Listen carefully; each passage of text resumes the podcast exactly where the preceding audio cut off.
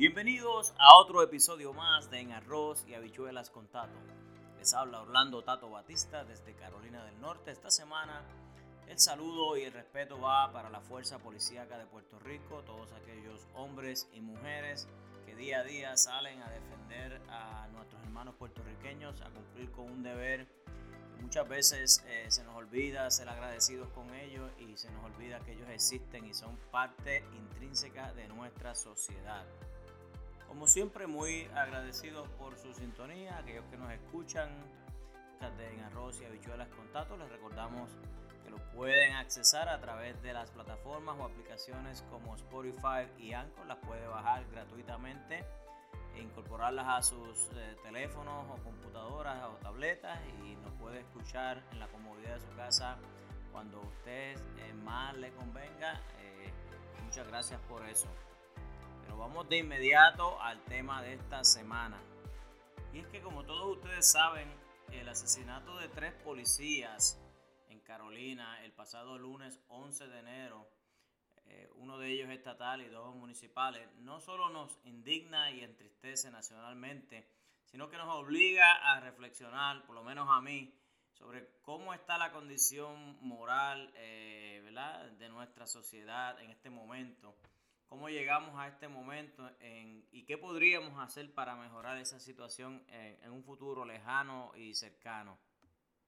Los detalles del suceso pues aún no me quedan claros he visto varios reportes y, varias partes noticiosas de muchos medios eh, en la que, lo que se habla de un choque en la Valdoriotti de Castro, esa concurrida avenida que, tanto ¿verdad? utilizamos los puertorriqueños en el área metropolitana y que debido a la intervención de los policías municipales y en medio de esta, pues se suscita un tiroteo y aparentemente pues uno de los que estuvo envuelto en el accidente, pues comienza a dispararle a los policías de la nada y, sin ninguna razón, alegadamente. Por supuesto, este suceso es un, hito porque no, desde que yo recuerde, yo nunca había escuchado la noticia de que murieran tres policías en el mismo evento. Una situación como esta, el país se entristece, se indigna, como nos pasa muchas veces con muchas cosas. Y los políticos y las figuras del patio pues comienzan a expresar su, ¿verdad? su, profunda indignación y coraje y se, escriben artículos de opinión en los medios y al final del día mi pregunta es, ¿para qué o, o qué va a pasar con esto? ¿Será que nos vamos a indignar como cuando matan una, dos, tres o cuatro mujeres en una semana en Puerto Rico a causa de la violencia doméstica y a la violencia del género para luego dejar que esa indignación se vaya disminuyendo y desapareciendo y confundiendo, ¿verdad? En, el entretenimiento de tantas otras cosas que nos ocupan, como Facebook, Netflix, las novelitas eh, turcas y tantas cosas más. ¿O será de verdad que vamos a hacer algo en esta ocasión, eh, de, ¿verdad? Enfrentándonos a lo que hemos visto, el asesinato de estas tres personas, de estos tres servidores públicos, de estos tres héroes en Puerto Rico. Sabemos que el asunto de la violencia, la problemática de la violencia no es algo nuevo. Esto ha fluctuado con los años. La gran cantidad de personas que se van de Puerto Rico eh, pues ha, ¿verdad? Alterado las estadísticas todos los años. Eh, yo personalmente recuerdo la década de los 90 en Puerto Rico, porque todavía estaba viviendo en Puerto Rico y recuerdo cuán fuerte fue particularmente la cantidad de personas asesinadas que pasaban, sobrepasaban los miles, 1100, 1200 asesinatos al año. Y aquella era la famosa época del gobernador Pedro Rosselló y su operación eh, mano dura contra el crimen. Y, pues aquellos que recordamos esa época, sabemos que esto de la criminalidad, la alta criminalidad no es nada nuevo, lamentablemente. Lo que sí es nuevo es una generación de, ¿verdad? Pues, de personas sin escrúpulos allá afuera, porque nosotros ah, que somos lo suficientemente maduritos, pues recordamos que, que se hablaba mucho de que cuando iban a matar a alguien, pues la mayor parte del tiempo los asesinatos estaban relacionados con drogas. Tú no escuchabas eso de tiroteos de carro a carro o de que a plena luz del día, pues este, dos o tres mozalbetes sacaran armas automáticas y empezaran a disparar a, mansalva, sin, ningún tipo de cuidado, no importa quién muera, si mueren personas inocentes, eh, mujeres, niños, ancianos. Aquí, aquella época los, criminales tenían ese, como un llamado, ¿verdad? Entre comillas, código, eh, ¿verdad? Un acuerdo de, que no, de que no se podía ser tan inescrupuloso y de que si iban a matar a alguien, pues lo cogían y lo desaparecían y lo llevaban a un monte a, a la medianoche y allá era que lo ejecutaban. Pero hoy en día hemos visto ¿verdad? un sinnúmero de masacres en los últimos 10 o 15 años, donde nos hemos dado cuenta que ya no, hasta en, en eso hemos, hemos cambiado y hemos evolucionado grandemente, lamentablemente y tristemente.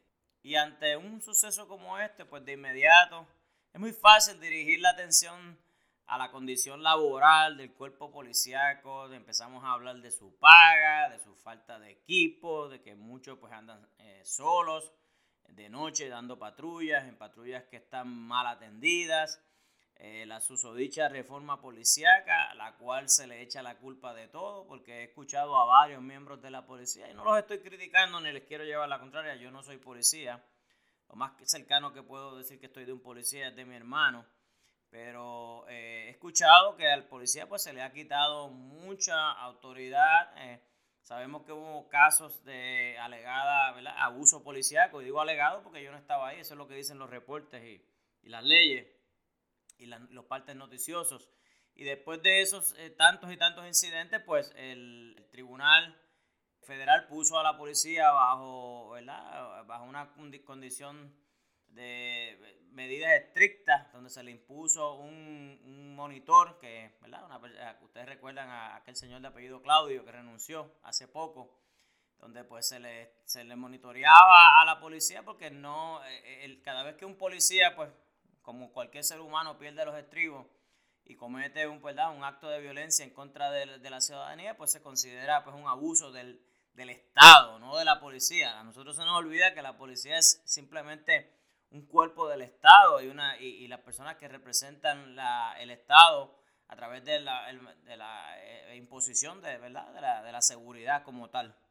Nosotros que hemos, hemos servido en las Fuerzas Armadas sabemos de que hay un término que se llama Rules of Engagement, ¿verdad? las reglas, Rules of Engagement son las reglas con las que tú, a ti se te permite eh, enfrentar al enemigo eh, recuerdo en, ciertas situaciones allá en Irak donde tú estabas en un convoy y, y, este, si tú veías pues personas ¿verdad? que tú entendías que no tenían las mejores intenciones eh, para ti, para el soldado norteamericano, pues hasta que ellos no te dispararan y, y no sintieras que tu vida estaba en peligro, a ti no se te permitía disparar. Este, y, a, y a los soldados pues jóvenes eso les sonaba como que como que increíble porque ¿verdad? la adrenalina de un muchachito de 20, 18, 20 años con, un rifle en las manos mientras le están disparando no, es, no le va a permitir pues, eh, tener una mentalidad fría y esperar a que eh, ¿verdad? Sus, superiores, sus oficiales le indiquen que puede disparar. Pues yo no me quiero imaginar cómo se van, cómo hacen de sentir los policías en Puerto Rico con las manos atadas, sabiendo, eh, ¿verdad? Este, cuán preparados y cuán bien armados están los, los los, criminales en Puerto Rico, lamentablemente. Yo tengo que decir que a mí me queda claro que al igual que las personas no entramos a las Fuerzas Armadas, ¿verdad? Buscando hacer mucho dinero, porque en esto tú no te vas a hacer millonario, a menos que tú, ¿verdad? Llegues a ser un general de cuatro estrellas y estés 40 años en el ejército y luego pues eh, te dediques a ser un comentarista para CNN. Eh, eh, del mismo modo, las personas que entran en Puerto Rico a la policía, yo no creo que lo hagan buscando hacerse de dinero. Este, obviamente deja más dinero dedicarse a la droga que meterse a policía. Eso no hay que ser un genio. Lo que mueve a, cada persona es algo individual. Yo no sé lo que está en la mente, ¿verdad? En el corazón de cada persona. Pero mis respetos a aquellos, aquellos servidores, ¿verdad? Del orden eh, y la ley en Puerto Rico. Eh, se habla también de que yo lo he escuchado, he escuchado muchas veces a personas con toda la intención del mundo de hacer, de, de, humillar al policía y al soldado diciendo que solamente te puedes meter al soldado y al policía porque es lo único que, que podías hacer, porque no, no, tenías oportunidad de, ¿verdad? de, alcanzar éxito en ninguna otra forma o porque la situación económica te forzó. Pues Yo conocí muchos muchachos con bachillerato y maestría cuando yo era reclutador que se metían al ejército porque querían servir.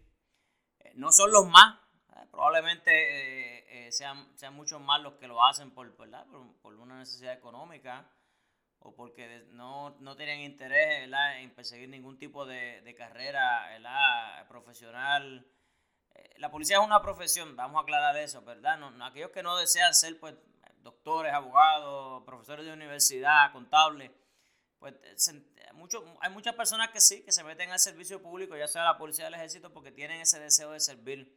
El que nunca lo ha hecho, pues no puede entenderlo y se le hace fácil criticarlo. Y, nosotros los seres humanos, sin importar que seamos puertorriqueños, australianos, tenemos esa tendencia de de tratar de herir a los demás y de, para yo sentirme bien, tengo que hacer sentir mal a los demás, lamentablemente.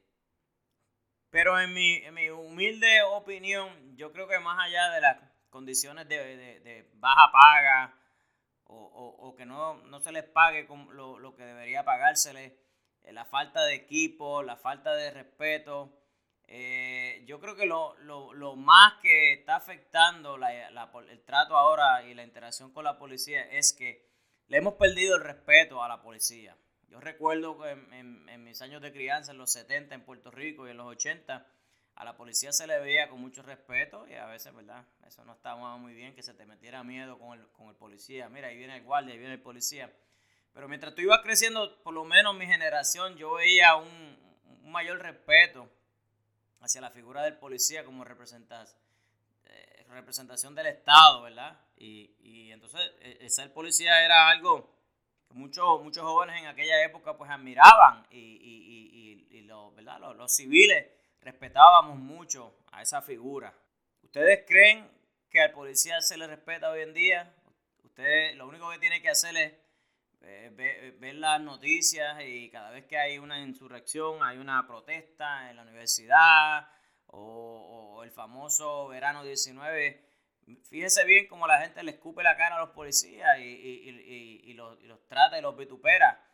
Fíjese bien como muchos hermanos puertorriqueños, cada vez que un policía los interviene en la carretera porque se comieron un, ¿verdad? un, letrero de deténgase, de pare, un stop sign o se, o se, o se comen, como decimos coloquialmente en Puerto Rico, un semáforo, se rebasa un semáforo o, se le detiene porque usted iba corriendo por el paseo ilegalmente, pues lo primero que hacemos es que posteamos un video en Facebook y nos cagamos en, ¿verdad? Esperan, eh, perdóname, pardon my expression, eh, la, la, pobre ¿verdad? señora madre del policía, porque decimos que el policía debería estar buscando criminales y estar haciendo otra cosa que, sacar tiempo para darme un boleto a mí.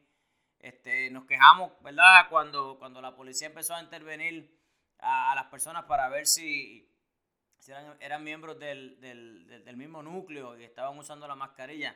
De todos nos quejamos porque la policía, la, disculpe, la, figura del policía se ha vuelto como la figura del abogado. Usualmente nosotros vituperamos a los abogados y que los abogados son, son diabólicos y son eh, personas que, que están para chuparnos la sangre y el dinero igual que la policía, todo el mundo se queja de un abogado de un policía hasta que le hace falta. Cuando usted necesita, ¿verdad?, que alguien lo defienda en los tribunales, usted no llama a un bombero, a un médico, usted llama a un abogado, igual que cuando en su casa se mete alguien, usted no grita para que venga el cura de la iglesia o de la capilla. Yo, yo insisto de verdad que, que hay que trabajar muy fuerte, tanto el gobierno como el resto de la sociedad, las escuelas, los padres que están criando, los abuelos, que son parte intrínseca de la intrínseca de crianza de, sus nietos, de que la, hay, que volver a, ganar, a devolverle respeto, hay que devolverle respeto a la figura del policía, para, ¿verdad? para beneficio de nuestra sociedad, de nuestra convivencia. Muchos de estos jóvenes, eh, hombres y mujeres que ¿verdad? deciden irse de Puerto Rico a trabajar a otros otros lugares, a la Florida, a otros, otros estados como Texas, Carolina del Norte, Connecticut, donde sea, Massachusetts. Usted le puede preguntar, y aparte de que se ganan más dinero y tienen mejores condiciones, es que acá se les respeta. Al cal policía se le venera. Siempre hay uno que otro que se zafa, pero eh, eh, eh, el, el respeto con el que se mira a la policía cuando entran a un sitio a comer, cuando este, intervienen con alguien en la calle, es una cosa del cielo a la tierra. Y de alguna manera tenemos que tratar de volver a eso.